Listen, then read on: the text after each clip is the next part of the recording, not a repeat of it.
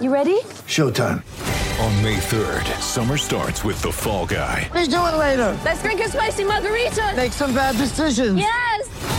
Audiences are falling in love with the most entertaining film of the year. Fall guy. Fall guy. Fall guy. That's what the poster said. See Ryan Gosling and Emily Blunt in the movie critics say exists to make you happy. Trying to make it out? Nope. Because I don't either. It's not what I'm into right now. What are you into? Talking. Yeah.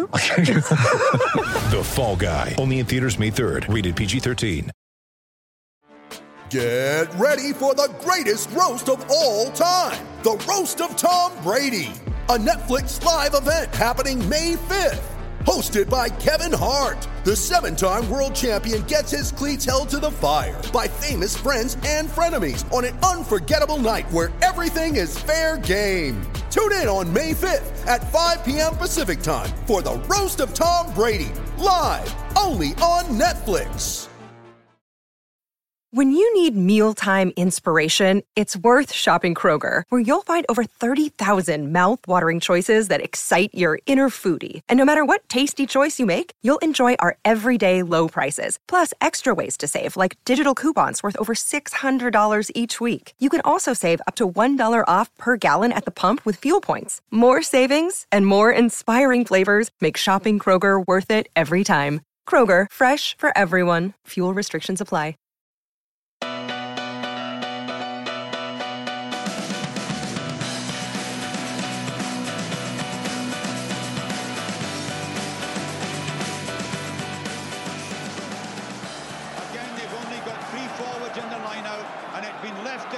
Chris Wyatt, and how well he did that again. Scott Quinnell, a bust by Scott Gibbs. Scott Gibbs is through. Scott Gibbs has scored. What an amazing. Welcome to this week's Attacking Scrum podcast, uh, brought to you by two very weary rugby fans, weary from uh, weary from respective nights out, I would say. So bear with us. We've got absolutely no idea what direction this is this is going to go in. Could be genius, could be absolute uh, absolute madness. Um, but fortunately, it's the mighty Murph at the other end of the microphone as well. So uh, I'm sure I'm sure you're going to help us through this one, Murph, aren't you? Yes, I, I, I was feeling sorry for myself until I saw you, to be honest. Uh, um, I had a very, very like mini granddad nap and a, and a shot of espresso. Uh, my only the only thing against me today is I haven't seen enough rugby really to compare to what I normally would do on a, on a regular. Well, that weekend, is so- that is one of the advantages of. Uh, I was on a stag do in Edinburgh, and I saw. I went. We went to watch Edinburgh on Friday night, which we may talk about briefly. But it also enabled me to watch two games of rugby on my phone on the way back. So uh, I'm I'm bang up to speed when it comes to uh, to the on pitch matters. And I even thought for one moment we were going to have a collector's edition Dragons win uh, episode to bring you, but uh, alas, it was not. It was not Yeah. to be. Um, but yeah, certainly if, if, if a more uh, a more competitive game from them, and uh, yeah, Scarlet's Cardiff, which we will will definitely get onto uh, in a minute. But that's that's the one you haven't seen. Yeah, uh, I um, I mean, there's more than one I haven't seen, but that's the biggest. that's the biggest one I haven't seen. There's quite a few, uh, uh, uh, as you know, um, uh, quarterfinal first leg Yeah. of the European whatever it's called.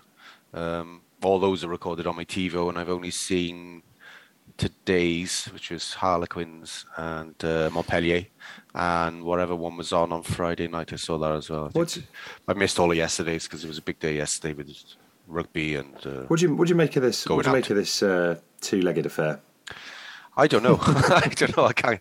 I, I, it makes sense. Like a, it's definitely an extra level of interest in the round, and it also makes sense for the clubs involved because they both get to stage a home fixture. That that is Well, true. You know whether they whether they're twenty points behind at the start of that game or not. Um, uh, financially, you know, it's, uh, there's a lot to be said for it. But I don't know. I don't know. It, it, two-legged affairs not are not the same in union as they are in uh, Wendy ball. No, they're not, are they? So you can't have you know away tries counting twice or whatever it Can't does you? in football. They've Well, just yeah, they've just binned it off in yeah. football as well, actually in, in Europe, haven't they? Which uh, I don't know. uh, Yeah, they Have have. they? Yeah. The champion. Well, so if you were drawing at the end of a two-legged game, the away goals would No, see you through. Not, a- not, a, not a thing anymore. Wow. Yeah. I did not Yeah. know that.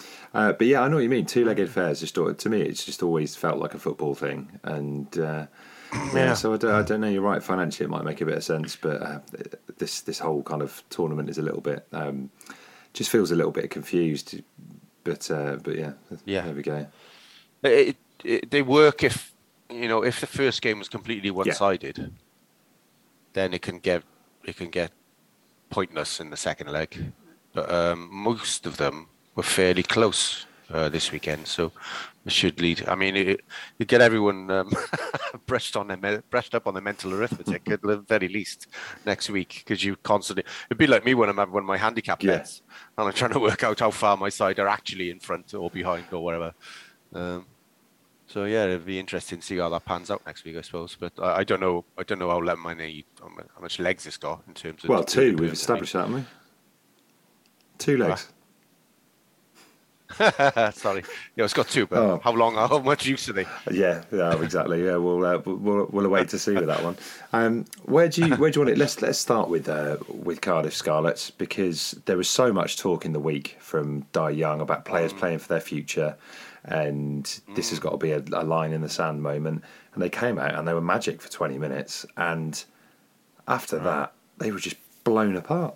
Forty nine unanswered points. Um, I mean, admittedly, the kind of the wheels came off right towards the end, but second half they just they just weren't in it. Have it, you know, it was probably more than twenty minutes they were dominant for actually, and it's just hard to know what is what's going on there because even if they lose that game, you shouldn't be losing by that level of margin and with that set of players that they've that they've got out on the pitch. I, I am just scratching my head as to as to what it is. Is there a is there a dressing room problem? Is there a fitness problem? What have you what have you made generally of, of Cardiff this season, Murph?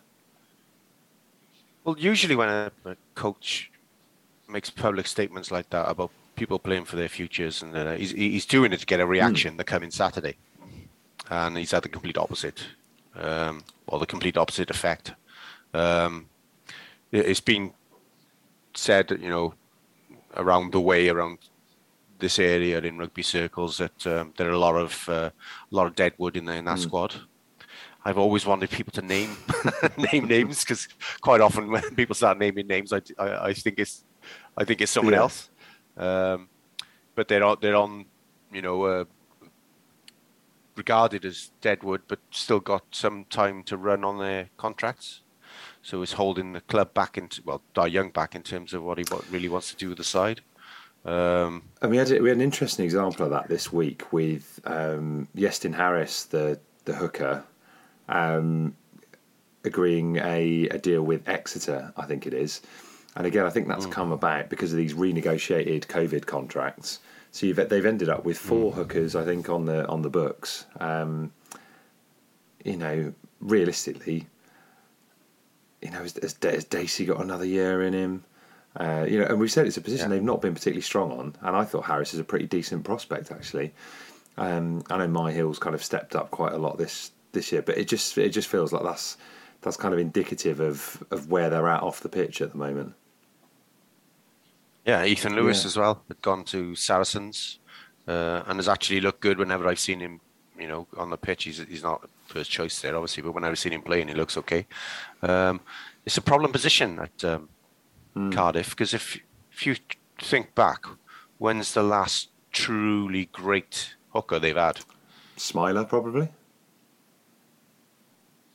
You say- Matthew sorry? Rees.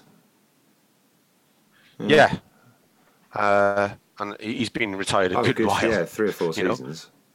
Um, and they've been muddling through in quite a few positions, let's be honest. But Hooker in particular, you know, um, they don't seem to get um, many, uh, what's the word, uh, good games out of their Yeah. youngsters. And yet those youngsters go to other clubs and, and, and they're not certain the world alike, but they're doing okay. That You know, like I just mentioned Ethan Lewis. And decent clubs are coming in for their rejects. Yeah, it's odd, isn't it? So, yeah, it is strange, and um, you're right. Uh, Ma- Matthew Rees is the last great, great hooker they had there, but there's been, you know, uh, it's a problem position, I think, in in the country generally. I was Um, thinking about this on the on the train on the way back from Edinburgh, and just thinking because we've spoken so many times about centre and hooker being kind of the real problem positions in Wales. And it's so fashionable now, isn't it, to try and convert back row forwards into uh, into hookers that I'm thinking, is, is there anyone? Because we've got so many back row forwards. Is there anyone you could convert into be into being a two? Because because yeah, it just doesn't show any. You know, I I, th- I do think Dewi Lake is a you know is a real a real prospect. But um, but yeah, it's it's definitely um, a position that uh, has caused a lot of uncertainty in recent times. You know, if Ken's if Ken's injured, Yeah. it's, it has been a problem. Yeah, and you know, ar- ar- around the regions, some of the regions have got lots of hookers on their books, but none of them can nail down the first Yeah. choice spot. I'm thinking of like the Ospreys or or uh, or um, Scarlett is much more clear cut, but uh, they, they, they just uh, at, at any one given time they'd have five or six decent hookers on the books, but none of them could you could say, well, this is this guy Yeah. is the first choice and best one. So um, yeah, strange. It's, it's a position that's I, I don't know. It's gone through a bit of um, it's evolving the, the, the way the position is Yeah, uh, played in, in recent decades, and um, they I don't think uh, sides are fluctuating between it being the hooker the hooker being an extra back Yeah. row forward, very slightly built and quick, and uh, kind of the more old fashioned kind of a um, yeah, scrummager, scrummager, Uh, hooker, nuts and an, bolts. an extra Yeah, prop. exactly. Yeah, an extra prop on the pitch, um, and so you get in a mixture of um, really, you know, mobile hookers and uh, uh, heavy set ones as well. And there's no no no style of hooker is sort of dominant Yeah. in in the sport, if you know what I mean. So yeah, it's in flux a little bit that position. I Yeah, think. and I think it comes down to how you want to play, doesn't it? Which again, I think is part of the part Mm. of the Welsh problem is that we still don't know. As we've said on previous episodes, we still don't know how Pivac is trying to get this side to play. So you know, one minute you've got it's, it's hard enough with the back row trying to figure out what the you know what the combination with that first those starting back row forwards is and, and what balance you're trying to get there. Um, before you even get into hooker and, and figure out what they're trying to do there. To be fair, I think he, you know, he Pivac. That's one of the positions that Pivac knows his, you know, his choice, isn't it? You know, it, it will be Ken Owens if he's fit, and if he's not, it'll be Ryan Elias. Um, whereas in lots of other positions, he, d- he doesn't know that. But yeah, I agree. I don't think I don't think it, it necessarily helps the fact that we haven't got a style of play sorted yet. Um, No, but it's not just us. That's all I'm trying to get at. The, the sport Yeah. generally is a position that's kind of um, um, changed a lot uh, uh, uh, uh, from where it was, you know, um, a couple of decades ago. I think there, there used to be a, a glut of massive Yeah. hookers around, and they seem to be in, dwindling in number now. Um, they seem to be uh, like the modern one at the moment is like uh, Marchand in France, uh, Camille Chat. Um, and there's some bigger ones coming. You know, obviously, the South Africans have always had massive ones, but um, some bigger guys coming through in the island setup. But uh, then you've got you know the the Turners of this world and the Harry Thackers of this world, and um, they all got their place, obviously. But there doesn't seem to be a, a consensus on which the position is generally going where it where as it will do, like uh, with num- the position, say number eight, for example, they're just getting bigger and bigger and faster and faster, and that's the way the, the trend is going. But there's no um, there's no clear, clearly defined like uh, prototype of the best hooker to to, to use Yeah. at the at, at the current time. So it's a strange it's a, like it's a strange um, period for, for for the sport in that regard, that regard, especially in this country because it, it doesn't seem to. I, I don't know. I don't know if they should like get some of the quicker props and just move move them into the two. yeah, which actually was know, the, was a very um, 1990s way of it, wasn't it? Who was who, who Yeah. was talking about it a couple of months ago? Andy Lewis, wasn't it? Andy Lewis. What did he do? I, I can't remember which way round that was. Was he a hooker they tried to get to play prop, or the other way round? I can't remember. Uh, no, prop, Prop moved to was a hooker. hooker. and of course there was Peter Rogers who grew up as a hooker, moved to prop, was successful, and then at the end of his days moved That's back to hooker yeah. again. But yeah, yeah, strange. Um, to bring it back to Cardiff, though, like you said uh, at the top of the show, when you when you come out with a statement like that, you expect a reaction, and they and they got it for for half an hour of that game, um, which I think is the really puzzling thing. They came out and played, you know, throwing the ball around. It was a beautiful afternoon at, um, Cardiff Arms Park, perfect conditions to be playing running rugby. And I thought at, the, at that point, I was like, right, okay, it's going to be it's going to be hard for Scarlets to get back into this game at certain, you know at certain points. They looked Cardiff had all of the all of the good ball. Um, I don't know, something they, they mentioned briefly on the on the commentary was you know was kind of the wind, and maybe that was a, a, a big factor, like in those you know the the games you play as a kid when wind makes all mm. the difference and you've, and you've really got to kind of make it count. Maybe there's a, a touch mm. of that, but it's hard to know where you know where Young goes from here because, like you say, you, you need that reaction, and there's only so many times you can do it and come out and publicly criticise your players and say you've you've got to you've got to put things mm. right. So. Um, yeah, I don't know. Um, I, I, don't know quite what what the fix is. Obviously, we know recruitment wise, there's some big names coming in. Liam Williams, who was on the score sheet for the Scarlets, um, and of course Toby Faletau coming in, um, and I think one or two, one or two other players um, into the mix as well. But yeah, yeah if you know he, has been he's been there well over a year now, and, and you just think that this season is is going to unless unless they can get a result against Saracens in the in the Challenge Cup mm-hmm. uh, away at one pm on Easter Sunday. thank thank you very thank you very much uh, to uh, the ECPR mm. or whatever they're called.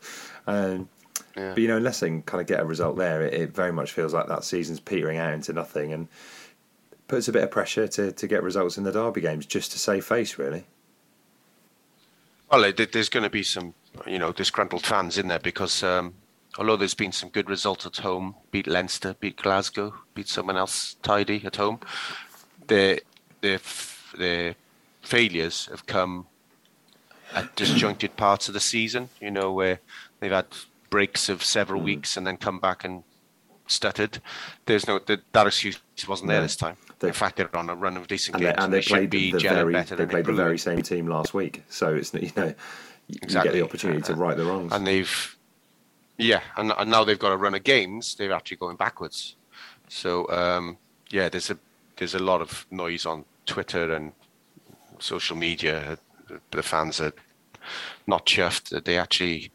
Um, I th- understand they had a fancy dress party after the game as well. The Cardiff oh, players, really? which they should have cancelled. Yeah. if you get stuffed by your local rivals at home on a on a on a beautiful yeah. sunny pitch in front of all your fans, you should probably um, yeah tone, tone it down. I mean, sometimes sometimes look when things are going. I, I, I imagine anyone who's played rugby has been there when, when things are going pear shaped and you have a shocker of a day. Sometimes the best mm. you can do is have a, an ease up and put it behind you. But I just think uh, uh, when you're in a professional team, optic, optics are a really big deal. Um, so yeah, maybe maybe put the maybe put yeah. the pirate outfit away for uh, for for a couple of weeks. Yeah. Just, yeah, yeah. Don't don't come in as Wonder no. Woman. Uh, if you're a front front five yeah. forward after you've just had forty odd points put on you by your nearest one of your biggest yeah, rivals. That's it. Maybe maybe lock the doors at the clubhouse and, and keep it low key. But yeah, um, but talking talking of away wins, um, you know, as, as, you've said, the you know kind of the good Cardiff results have tended to come at home. Scarlets are a side who have really struggled on the road until recently. I think their only other win was against Zebre away a few weeks back. Um, and this this will be a, you know this will be a big confidence boost for their boost for them to do back to back weeks against Cardiff and proper hammerings. Mm. Uh, you know, still with a lot of a lot of players out, and you know looks as though they're they're going to be the. Uh, uh, the the top placed Welsh side, you know, with an outside chance still of, of making the playoffs. So, um, you know, things looking a bit a bit rosier for Dwayne Peel. Well, more, more importantly, I would say than the playoffs is uh, Europe. Because uh, yesterday was a little bit last chance saloon for the uh, yeah. Cardiff getting into U- top eight for Europe. Uh, they, have they've, they've benefited from um, the South African trip. Their, their, backs have sparked into life since the South African trip. It looked like Cardiff's backs had sparked into life post the going to South Africa as well, but they haven't sustained it. And um, yeah, they, they, have come together really well down um, Donald Parc y Scarlets, and uh, I'm pleased for Dwayne Peel in a way because it didn't look like it was going very well for him, especially the first half of the season. And um, I'm glad that he's been able to pull it together because you know they've had they got some injuries knocking around, haven't they? With people like um, Scott Williams out for the rest Williams of is the season. out for the rest of the season. Um, there's a couple more as well, isn't there? Um, a couple more long-term absentees. Halfpenny won't be won't play Yeah. this season. Obviously, James Davies has had to retire as well. oh, Ken, Owens, obviously, but he's been missing all year. So, but uh, um, you know, um, and correct me if I'm wrong. Rhys Patchell wasn't there He either. was not. was he? No, uh, Costelow, so, Costelow. How do we say this? Costelow, Yeah. isn't it? Yeah. Costelow started and, and Angus O'Brien came off the bench. So uh, yeah, the Pat, Patchell wasn't there again. Um, which you know we're always always keeping. But, you know, that's good form. With, with, I don't know. I don't know what's happened to uh, Rhys Patchell again. He looked good, and now he's disappeared. I even heard that he's injured. But um, the fact that they're playing well without uh, Rhys Patchell in the lineup is uh, encouraging, I suppose. And they, you know, they, they are the best cut on. But based on this month's rugby, they're the best uh, side we've got at the moment. Yeah, so- we often talk as well, don't we, about sides having a strong, you know, a strong spine to them.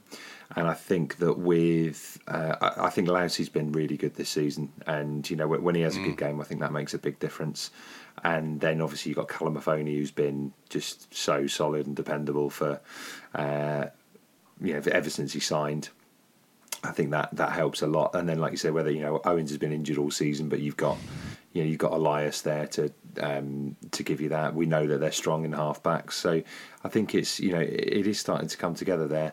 Do you think it's Hmm. sorry to interrupt? Do you think it's controversial that Kalamafoni was playing yesterday after being red carded for taking someone's head off last yeah, week? I do. I think he was very fortunate to get away with that. Again, I, I don't think there was any malice in it, but like we've said, I just think that if you're going to go, if you're going to go hard on head injuries, you can't then back away from that 18 months later, which is what they've done. I, I think it sends out the wrong message. Yeah, it, it was one of those where you sort of felt a, a element of Yeah, sympathy. Yeah, for yeah, I get that. Kalamafoni in that situation, but at the same time, it was a cast iron Yeah. red. There's nothing the ref, the rule book, or the people who run the sport could do hmm. about it. And again, the uh, much like the red card at Twickenham, Mm. is that against Ireland? I think. Um, the even though you know in, in everything we've seen, and uh, you know, I, I know quite often at international games, there's people at the game who don't normally watch rugby, so it's it's deceiving. But there's, I'd imagine everyone who goes down to uh, watch uh, the Scarlets is a regular rugby watcher. Uh, people booing a cast iron red. Like I, I, again, I know it's a bit of pantomime where they're just booing the sport, or, or, or they're just booing because they don't like it. But i i the referee had absolutely no option uh, but to send Kalamafoni off. It's just it's just nothing you could do about it. They got- You know, it, uh, it could have been a lot worse. The um, the effects on the the uh, guy that was tackled. just- yeah. He was lucky to get away with you know with what what, what minimal amount of uh, injury that was involved, and um, and to to then I don't know to, to then uh, not even like a fortnight or a week for for ramming your shoulder into someone at full someone's head at full speed. I know they were they were both low. Kalamafoni wasn't high, but the guy he was tackling was low as well.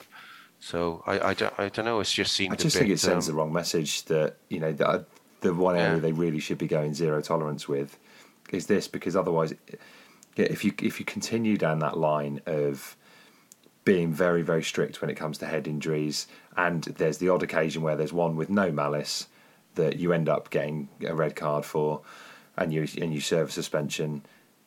That is going to be a much bigger deterrent and cause players to go low and change their tackle technique. Um, and the more you, you back away from that, the more percentage chance there is that they'll they'll take a bit of a gamble and, and you know will continue to continue to stay high. So yeah, I, I just think yeah, I think I think he was fortunate. Like I say, I, I you know he's he's not a, he's not a dirty player actually. Um, you know, No, and no, no, um, and, and there was definitely no malice in it. But yeah, I, I think he was lucky to, to duck a suspension really. I mean, it's just not. It's a bit of an anomaly. Anomaly. It's not. Generally speaking, anyone else is uh, just getting three Yeah. weeks, standard three weeks, whatever happens. You know. Um, so yeah, I, I'm like you know, it's not as if you can clearly see where the litigation was in that incident, other than you know he wasn't especially high, but.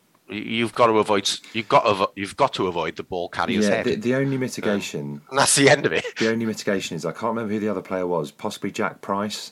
Was you kind of had two players and did it slightly Sort of deflect nudged him it, you know? And but again, I just think that yeah. you know that then sends a message out that you both got to go bloody low. You know, it's um, I don't know. To, to me, it's Yeah. a, it, it, it was something that actually was moving in the right direction, and the way the laws have been interpreted in in the past three five months have have gone backwards on that, and I, I Yeah, don't well, think that's a great look. There was one. There was one this weekend, wasn't it? Or was it? Might have been last. Uh, this weekend, Leinster Connaught, uh, Jamison Gibson Park, was stood completely upright tackling someone, and um, I think it was um, might be Jack Carty or someone he tackled. Anyway, shoulder to someone's face, and, and instead of it was no velocity, should we say? He wasn't flying into him in that, in that position, but uh, the, for some reason the referee went yellow. Um, but he, he's not. He's not even. He's not. He hasn't bent his knees, and he's not bent at the hips. So w- what do you expect is going to happen if you, uh, you know, if he was tackling the second row, he would have only been up to his nipple. So it would be very difficult to hit him in the face. But he was tackling someone in his own height, stood upright. So I, it's another one where I'm not sure. It, again, it would have been harsh, but it was just in the rules of what we're doing these days in the sport. So it was a strange one to be to be a yellow card. Well, yeah, this is it. We'll um, we'll see if uh, if things change. You know, occasionally you do get those those directives kind of come at the start of a season, don't they, or the start of a Six Nations, and, and it kind of changes the way things are refereed. So I don't know. For me, I think it's an easy tweak to just go back to the way it was being refed last season. I think that would make a, a big difference. But yeah, we've got more stuff to, to get through, Murph. But right now, we're going to take a very quick break.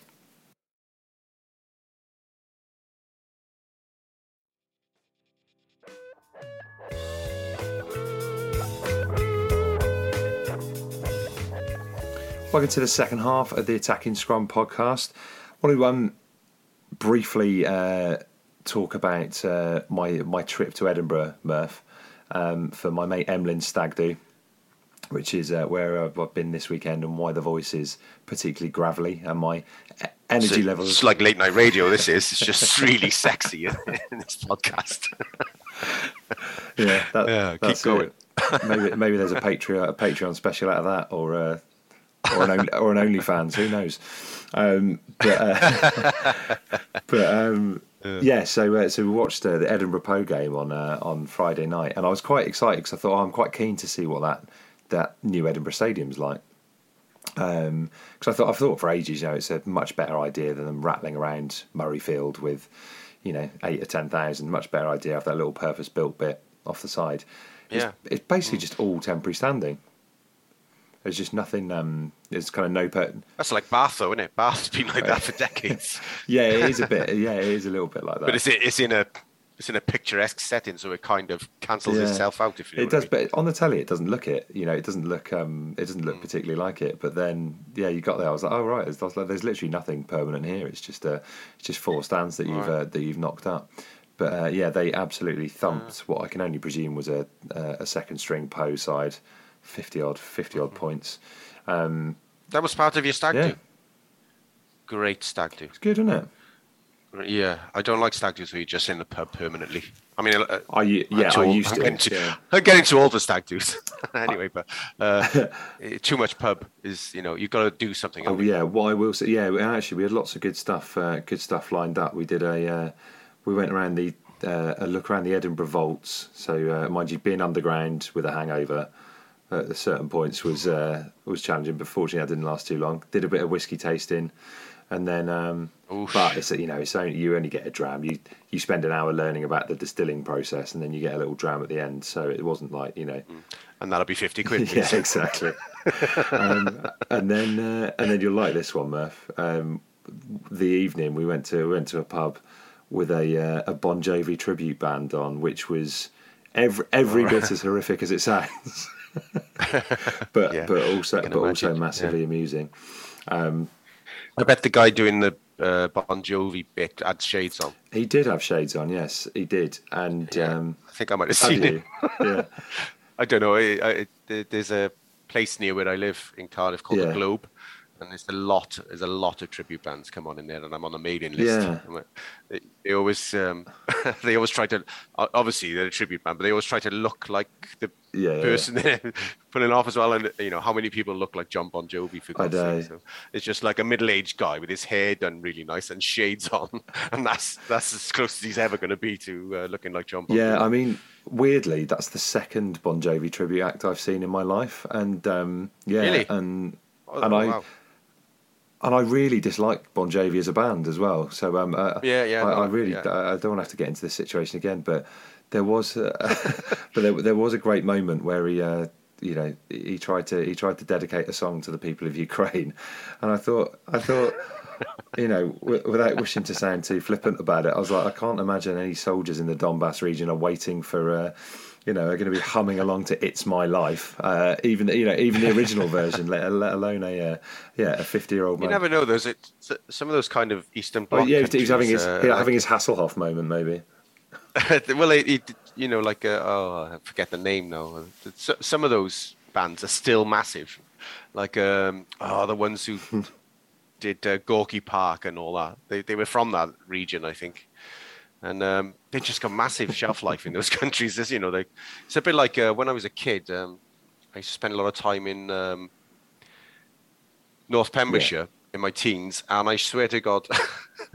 Hotel California by the Eagles was still number one on every jukebox in every pub in West Wales until about 1990. And I think Eastern Europe is very much in the same guise, with, uh, especially with the kind of hair metal Yeah. Bands from that era as well. Who knows? Yeah, who knows? But yeah, Um, good, uh, all good value. Um, particularly when I Mm. uh, went to put my coat on at the end of the night and found someone had put two pickled eggs in each of my pockets. You wouldn't even understand. I know, I know, absolute shambles. But yeah, good, uh, good value on Emlyn's Emlyn's stag do. Let's uh, yes, bring it back to the rugby, and um, let's uh, take a look at the Dragons. Um, and I have to say, I was one, you know, off the back of this horrendous run of performances. There was definitely something encouraging in there. Should have won the game, I think. Really, um, unfortunately, Gloucester figured out that we just struggled against their driving line out, and they went they went Yeah. you know very route one and um, and were able to win at that game. it wasn't, it wasn't full strength Gloucester, was it? There was a handful There was a of handful, yeah. So there, but, uh, so Lewis Rees-Zammit was in there, and um, you know who's the the guy with dreadlocks in the back row, Geordie Geordie, Geordie 36. Reed. Yeah, Geordie Reed and, yeah, and yeah, yeah, yeah. Billy Eight Trees was in there, and um, so yeah, there there was it's a, well, it was by no means fully loaded, um, No. but there was there was lots of, there was lots of things to be encouraged by. I thought Harry Keddie went into full kind of Harry Keddie under twenties mode, where he's like bowling players over and looked really physical Yeah. and, and aggressive, and they they were just they were up I- for I it. think- they were you know they were really up for it. How f- I, I know we- we're well off for back row forwards, but how far away can he be from making the Wel- next Welsh squad? You know, Ross Moriarty's not likely to be fit soon. He's probably the form. I'm trying to think around the regions now. He's probably the form back rower, maybe Taine Basham or side in in the country at the moment. No one's ripping up trees at the moment like Harry Keddie is. No, and I, I thought that particularly this was like a real step into because I think he's he almost reinvented himself. Ethan, Ethan Roots has been catching catching my eye, by the way, but Levi. um, you know, not not on the same Yeah. level. Yeah, And um, he's not Welsh qualified, is he, Levi Roots? Or is he? I don't know. I, I I didn't know he was. I, I got no idea. Yeah, he's, he's come out. I didn't know he's he come was- out from New Zealand. Oh right, so don't- okay, that explains know. a lot then. Um, Yeah. But yeah, he's you're right. He's he's definitely um, he's definitely improved because I thought he was, Hmm. his- you know, his first season he was very very quiet roots. But yeah, he's he's been been going Yeah. about it. I think the thing with Kelly is I think he reinvented himself because you know we knew him as this barnstorming, great prospect at eight. Um, Yeah, heavy set heavy number set eight. number yeah. eight, and then that transition to senior rugby from under twenties was very very tough. And I think he spoke about this when we when we had him on the podcast a few years ago, and and then he's yeah kind of reinvented himself as, a, as an old fashioned six, you know, uh, nuts and bolts, do lots of hard tackling and hit rucks and stuff like that. And um, yeah, yesterday was was a real kind of like he had it. Yeah, he had had kind of every everything in there. Grabbed himself a try. Looked like you know um, the player that I think we all thought he, he could be at some point. So yeah, I don't know. As long as it continues, I, I can't see him being anywhere near the Welsh squad, if I'm honest. But um, but, no, I- but I he, he, he just can't be that far down the pecking order, can he? You know, uh, he's, he's he's completely changed his body Yeah. shape from from when he came through, and and, and if you look at his um, interview, he's facially he's very lean, like uh, he's all cheekbones, and he's really his- his percentage like body fat must be way Mm. down.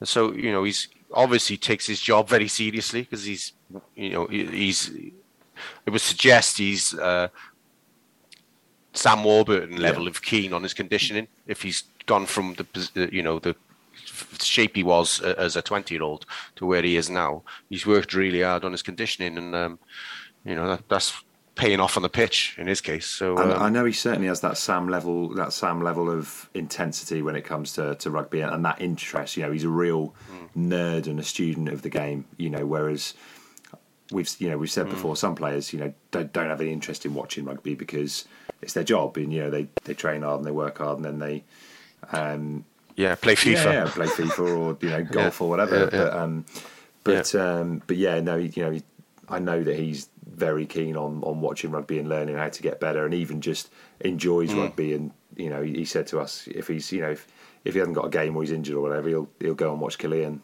play. You know, he just he just wants to be in and around rugby all the time. But uh, Is that where he's from? yeah, he's he's in yeah he's he's yeah Ah. out that side of Newport. Yeah. Uh-huh. Um, and it was good. You know, the thing that the thing that I liked about it as well was there was, pl- there was plenty of dog in there last night. You- They, they just looked like players who were up for up for everything, up for a scrap. You know, it was a brilliant point where it was just you know, Jack Dixon was just being Jack Dixon and pushing around a scrum half, and everyone, everyone, you know, and it caused a bit of a fracas, and everyone piled in.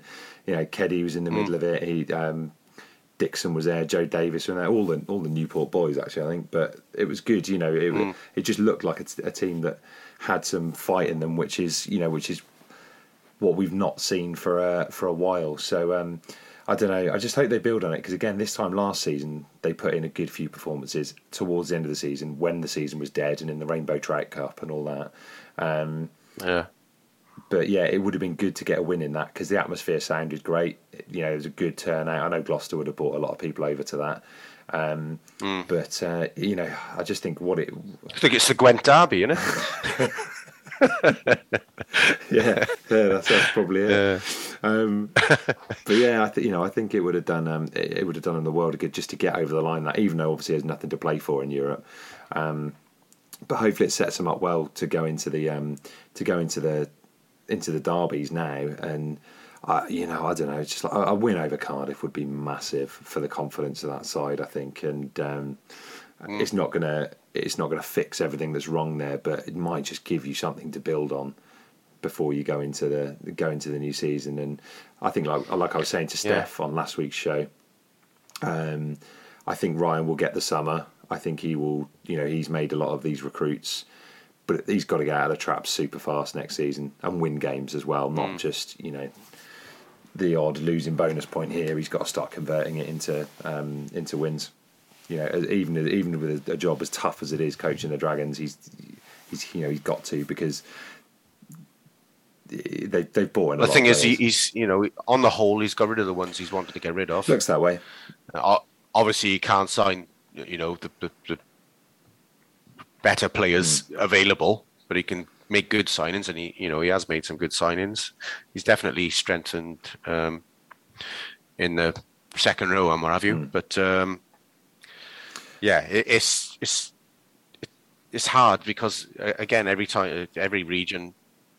Uh, that plays a game is usually up against a side that's got more greater resources. Yeah. than them. So you um, it, it you, you expected to get some results, but it's you know it, even if you threw at, at the moment, even if you threw loads of a few extra million pound at the um, um, Dragon squad, it would still take a while from there because where they've been for season after season is sort of um, also runs in the regional setup. It would still take a long time. So. Um, it's it, it- you know you're right. He has got to kind of do well. He got to do better than they've been doing now. But um, to to go into I don't know anywhere close to the top half would be a massive turnaround. I think it, I think it's about being you know getting some wins at home and not getting and not Mm. getting pounded in other games. You know, and steady progress. I mean, look, it, it can't get much worse than one win, one win in the league up until April.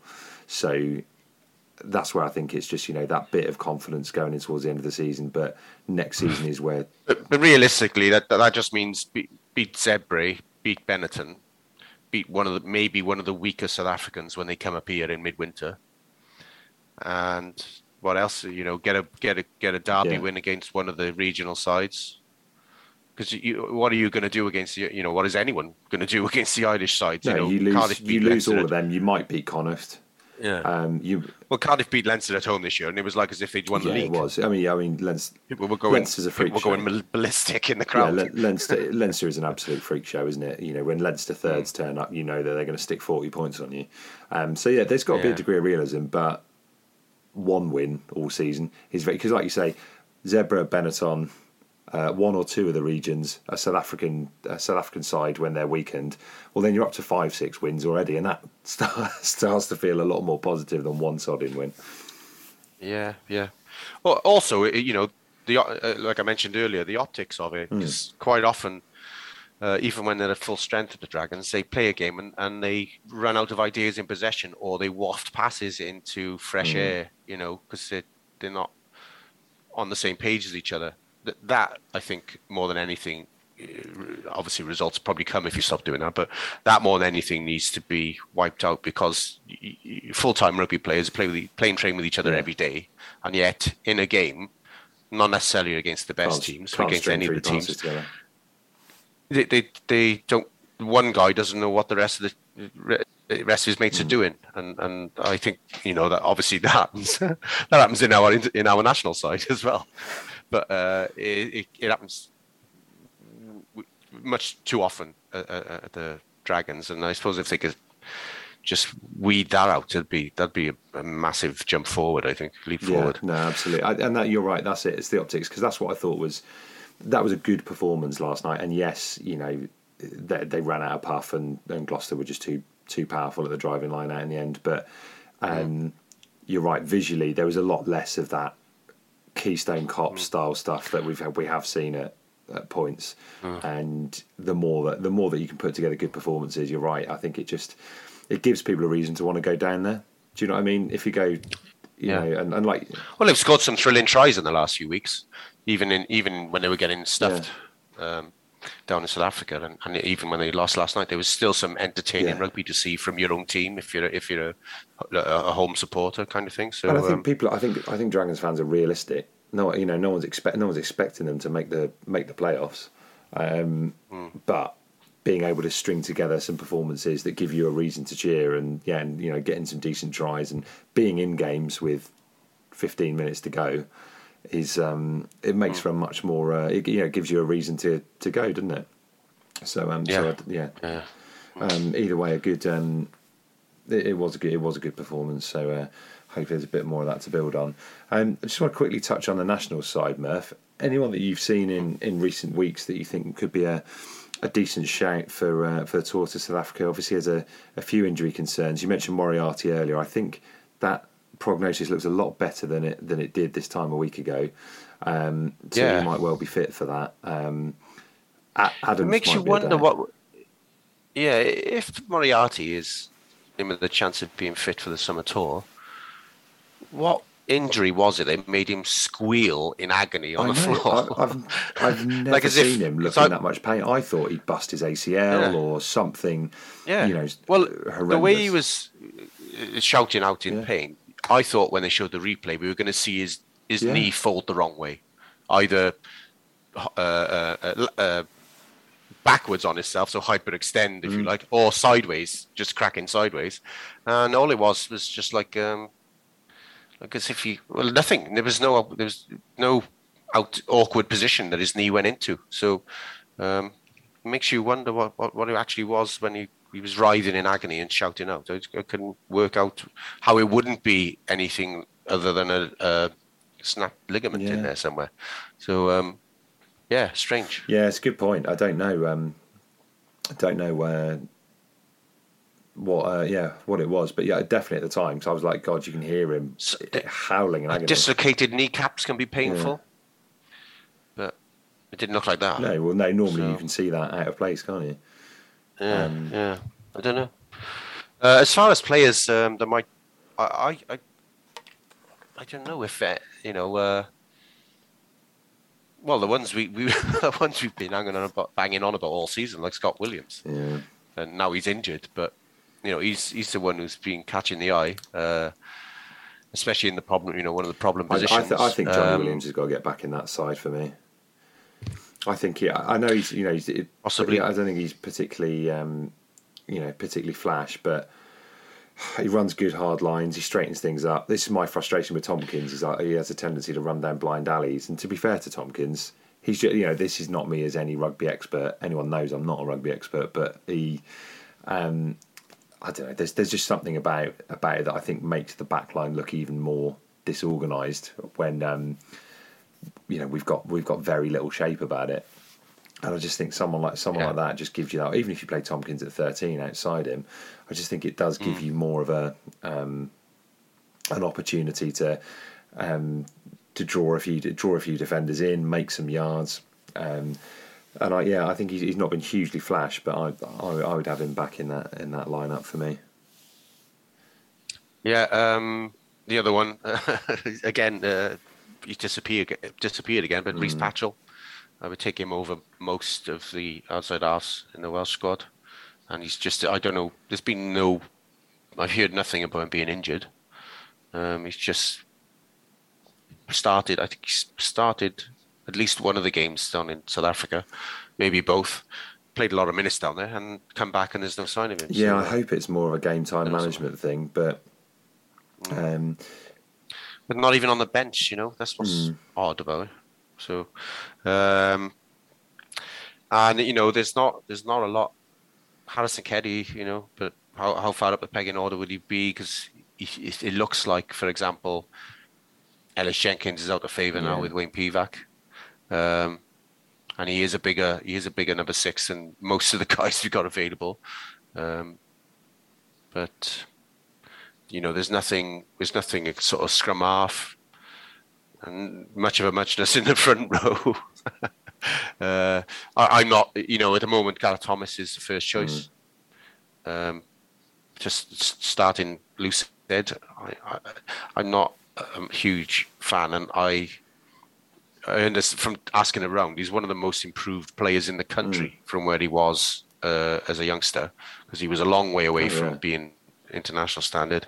So you know, fair play to him, but um, I, I don't think he's better than Wyn Jones. And I, I, I there's this, a, this there's a few thing I boys out. find, I find a bit odd because Mm. you know, guy was uh, you know starting Test Lion um, less Yeah. than a year ago, Yeah. um, and you know the scrum is always going to be an area of concern.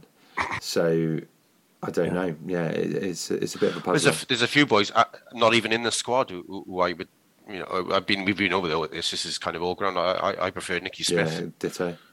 uh, uh, and uh, possibly even Domachowski, but he, he's had a disrupted season with injury. So um, yeah, uh, maybe you prove me wrong, but I, you know I wouldn't fancy him against um, Vincent Koch Yeah, and uh, bloody Oxen Oh. Che, uh, and, and so, some of their players down there. I, I, I know we've been over this because of the unheard of back three players who've been running rings around our uh, regional players, but the, the the depth they've suddenly come up with in the last couple of seasons in South Africa. O- Ox Nché has gone from I barely heard of him before the Lions tour to possibly the strongest scrummager on Well, the Oxen planet. Che was playing for one of the crap uh, South African sides, wasn't he? The Cheetahs, I want to say, um, but I can't remember. It was one of them, and then and then got the move and has then become a Springbok, and like you say, is one of the most destructive scrummagers on the planet. Yeah. Uh, You got you got to be to good if your nickname's Ox, though, haven't you? Well, not even nickname. You know, your Yeah. name on team Yeah. sheets is Ox. You know, you, you know you're dealing with a man with a certain degree of strength here. I think it's yeah, it's partly uh, uh, based on that, partly because I think his actual name is uh, unpronounceable outside of uh, his own Yeah. neck of the woods. um, yeah, it, I, I'm trying to think. He played against someone, a- decent tight head from up here, in recent weeks, and just had him completely up in the air. You know, off his feet, driven up in the air. I can't remember. It was a, it was a quality tight head he was doing it to as well. But um, yeah, and um, while, while we're on the subject, if you remember a few years ago, there was a big controversy in South Africa over they had a quota of black Yeah. players they had to have in every Yeah. squad, and everyone was blaming the form of the South African side at the time, which was Mm. terrible, on this aspect that they Yeah, were which which which happens and- cross sport, doesn't it? Same thing happens in cricket as well. Yeah, and it, you know, uh, the type I, I never really understood the mentality of the people who would wang on about it. It- If you're South African and you and you believed that it was ruining your, your national team, then by all means. But it'd be people from this neck of the neck of the woods, just you Sticking know, their oar in. Sitting there on in about, oh yeah, they got this quota, see, and so they got to pick black players, and that means the good white player can't get in, and their team's going shit, and no, no, no. By just as by way of response, with I don't know how long a period we're talking. This has like been over the course of I don't know ten or Mm. fifteen years or whatever. Suddenly, if you look around this year, there are.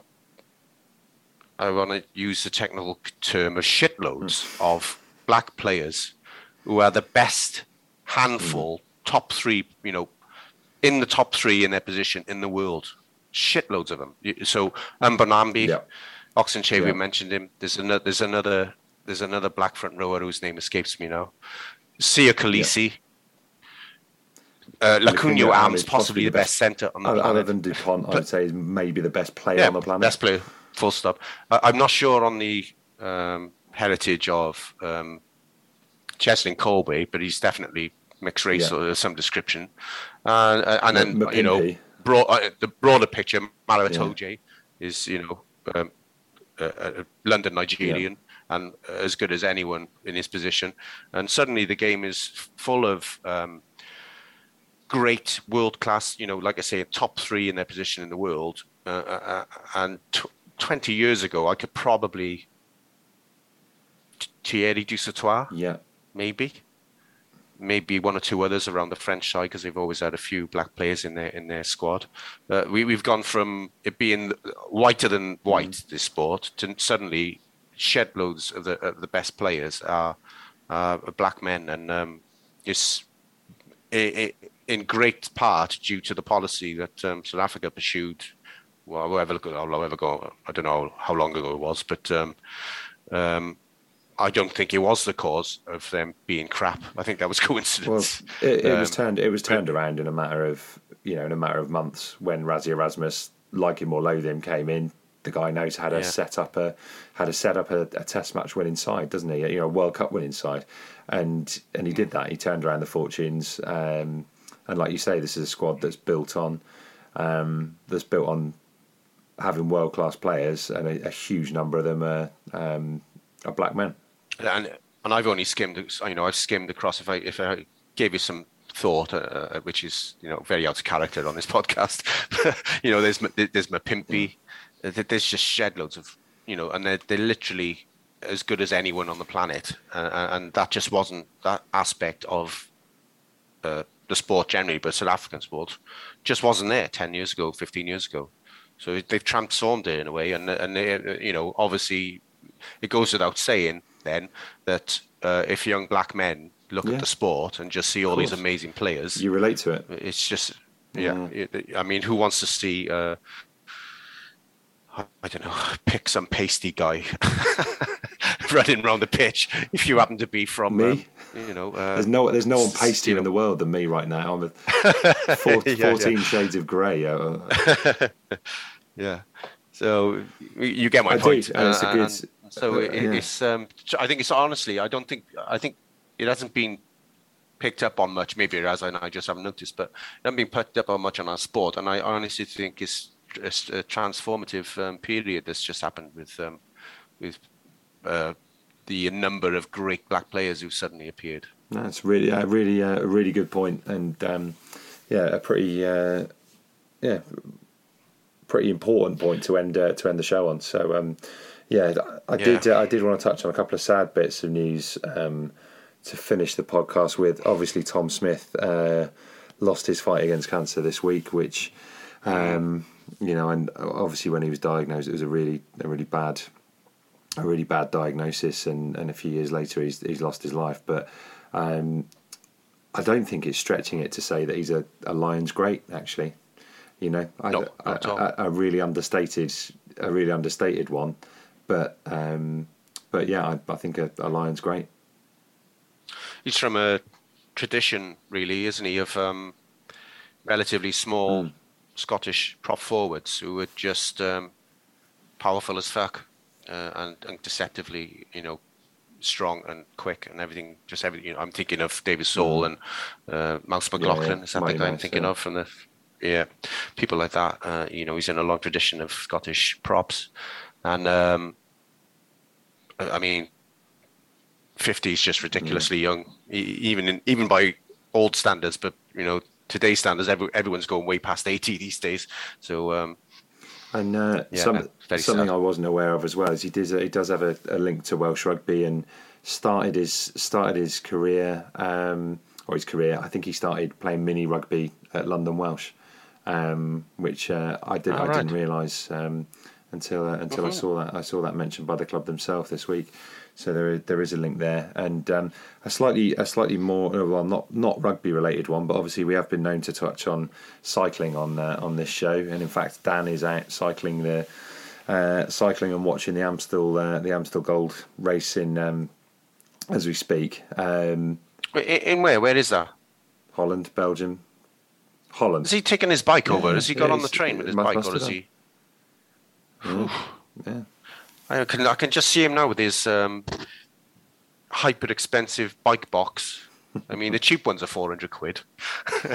No, I- Go on a flight with one of them, or or the train, or whatever he's done to get there, and uh, get it out, all the gear. Yeah, I, and apparently, apparently he struggled all the way Well, around. From what from what from what I gathered on to be fair to him, I don't think he had a bike until two and a half years ago, and he's just um, yeah, it's just uh, uh, has really kind of taken to it. But um, yeah, I, I know you you may or may not have seen this one, Murph, but um, uh, Richard Moore, who uh, who started the cycling podcast, which has been running for about ten years, and a brilliant uh, cycling and sports journalist and, and writer, died last week as well, and. Um, uh, I had the good fortune to do a bit of work with him as well, and it was again hugely sad and massively sudden, aged uh, age forty eight. But if you get an opportunity, you know, if you are a sports fan who, who listens to this, um, uh, and you, you know you like cycling, then you can check out his body of work, but also some of his other sports books. The Dirtiest Race in History about the 1988 um, 100 meters Olympic final is, is genuinely one of the best sports books that I've uh, that I've ever read. So I'd uh, I'd encourage anyone to have a look at uh, the the legacy that uh, that Richard left out there because uh, he's a brilliant brilliant writer.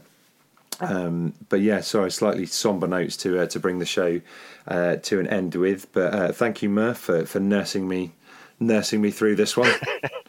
You're welcome. Um, uh, I, I- you know, I, I I wouldn't have carried you much further. I'm on my last legs You were, myself. but it was a, a brilliant cerebral note to uh, to end on. So uh, a a big thanks to you. thanks to uh, to the listeners as always. Um, thanks for listening. We always always appreciate that. And thanks to our sponsors at So Coffee Trades. If you want to get some great quality coffee, you can do that by going to socoffeetrades.co.uk.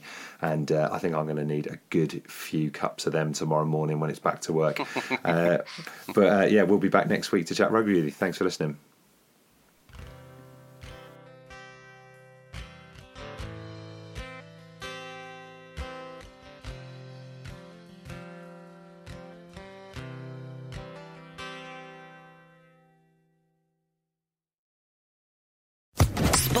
Podcast Network.